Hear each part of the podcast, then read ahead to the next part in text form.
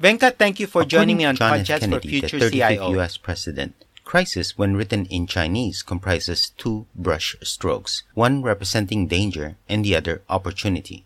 Now, the past two years have proven that humans will adapt to the changes to survive, and in many cases thrive. Businesses that refuse to adapt will naturally suffer the most and longest during the crisis. Those able to pivot quickly will realize new opportunities await them. Indeed, the pandemic has proven to be an opportunity as much as a struggle for survival. For example, mergers and acquisitions in 2021 are at an all-time high.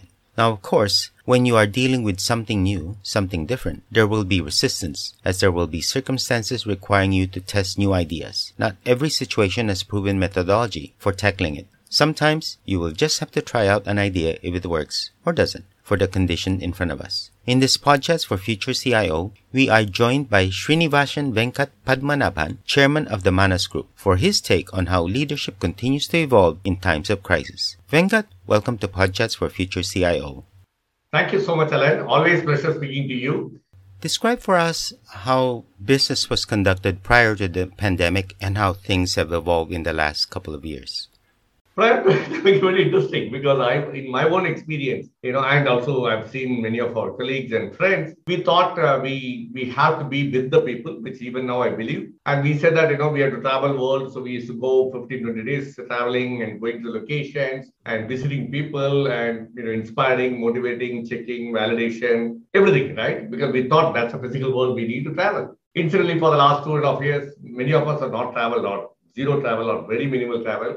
But businesses are doing well. They're doing well. I mean, in, in the case of, you know, many of the companies, historical results were declared in the last year. So that was a change of mind perspective to say that when people have been asked to perform in a critical situation, they grow to a level where they, they assume leadership. I mean, of course, it's a question of so many years of investment of time and effort on them and the inspiration, the ownership culture built up. But what is so surprising is everybody in the last two years are able to grow to the situation without even we are visiting. And there are, I mean, you wouldn't have heard any big fraud or you know loss of stock or whatever kind of the issue in any companies. And they so that means integrity in terms of security, everything was going very well. So that was a big, big revolution. you know, the pre and post. The pre we thought we need to put controls, we need to be there, we need to, you know, I mean, I'm talking about the senior leadership. Uh, but this is an eye-opening to say that that was the first thing. Second thing is we felt pre-COVID was digital revolution and how the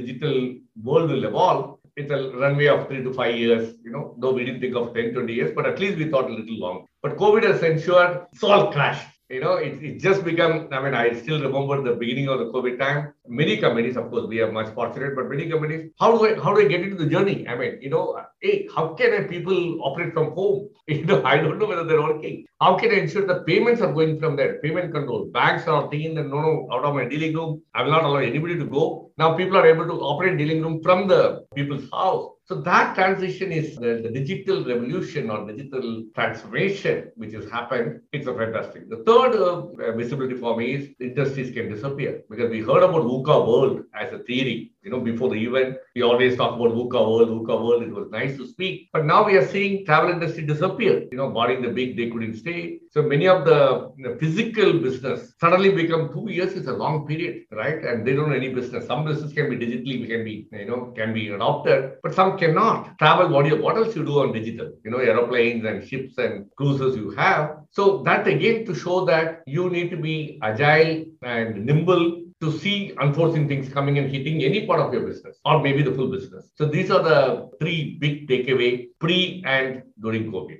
As a leader yourself, what do you think are the three most significant qualities that stood out in 2020, helping businesses pivot to where we are today? It's called empathy. Because the empathy, when I say yesterday in one of my talk, you know, the speaker was mentioning this word, it was very good. The world is going through storm, and we can't say everybody on the same boat because some of us are in uh, cruise line, and some of us are in big ships, and some of us are holding to a stick in the water. The storm is coming up. So we need to have empathy to see some of our employees' uh, relatives have died, or even their own breadwinners have died, or for the matter, job loss, or the, the place where they're there, they may or may not get food, or medical facilities, or the injection, the vaccination, whatever it could be. So how you can be very, very, you know, not the traditional rule of to say, you know, by rule book, and how can we create empathy with them? And when I say empathy, it is not only the physical output, but also the mental output and then the family care. Because in the normal situation, when you go and meet and speak, hi, how are you? How is the family? All okay, all is well. And then straight away we'll get into the business side. But now we have to, and genuinely, it is not because of an accident and we are pretend to do, because we we got changed. Let me put it that way. We are not made that way, but the situation has made us to become much more emotionally connected to people and that is what created lasting relation you know the people of uh, like the example i gave you when people are able to rise to the occasion and be able to deliver and they you know some of us are have the luxury of sitting inside the house during covid some of our colleagues are on the ground because they have to produce in the farm they have to produce in the factory right i mean taking the risk of going out and getting infected or whatever and some of them got infected and come out so how do you take care of them medically how do you take, give them an assurance that whatever we could do uh, we can we, we will do so that it is protected. And then how do we ensure that our customers, that's another brilliant example because uh, the past customers and suppliers, though we take care of it, but it was an autopilot. But today, again, the same emotional and personal connection is very, very important to see the supply chain constraints and how do we rationalize your product and deliver to everybody so that everybody gets it on time, so that their return customers are not affected. There could be issues with payment, delay, or whatever could be there. How do you be, how you can be emotionally connected to them? So, in a, in a simple uh, three words I will talk you through is emotional intelligence or empathy. You need to have a high level of empathy which is there. Second, connecting with people much more than what we did in the past. Though in the past we used to do physically meeting and everything else, here you need to, the people say no, check in and check on. So we have to check in to see that how people are, their, their emotional state and everything else so that you connect with them non-business. That means don't go on a transactional basis, but get to know them as individuals and their current state, including family or whatever. That's the second part. That means more interaction. And third, agility in your business because you need to be extremely managing your cash and you have to be very very agile in your methodology don't take it for granted so that every of your customers and suppliers are taken care of to meet the the need of covid right during the covid things are not normal right so these are three qualities i'll say the, the leaders have got changed we are at the beginning of the new year. What are your expectations for this year and the years to come in terms of what business leaders are expected of? So one thing I can tell you, because I'm a strong, you know, in my earlier talks, I always talk about uh, we as humans, we have a fighting spirit. That means, you know, uh, like our, our nation, Singapore, how we fought and came from third world to first world. Similarly, every individual, every company, the leaders have the capability to come out of the obstacles and come out. These two and a half years of prolonged COVID actually well prepared us. I mean, very well prepared. Everybody, every individual, every company, which is still able to stay afloat. Some of them, of course, gone down the drain because they couldn't withstand. But whomsoever able to withstand and then crossover. Now it is a kind of, you know, though the COVID will remain, but things are opening up. I will say uh, that the agility of businesses are really improved so that every business now focusing on and able to transform or turn around much faster you know, they're agile in way of operating, which we said no, no, no in the past. Now we are okay. Global global become a village so that I can operate from anywhere and any any form and manner. We got a new skill set of dealing with people without even having a warmth of the handshake, eye to eye contact and hug or a lunch together. Nothing we, we are able to do now. It may open up, but still the reality is this new norm, you know, how things in the digital world we can get it done. And lastly, the digital world opens up fantastic opportunity to build on it. You know, there are a lot new business opportunities coming up, which we thought the physical world will have restrictions and constraints, but this transformed digital world uh, gives you many, many latent assets and latent business opportunities. Speaking of yourself, what are your aspirations for 2022?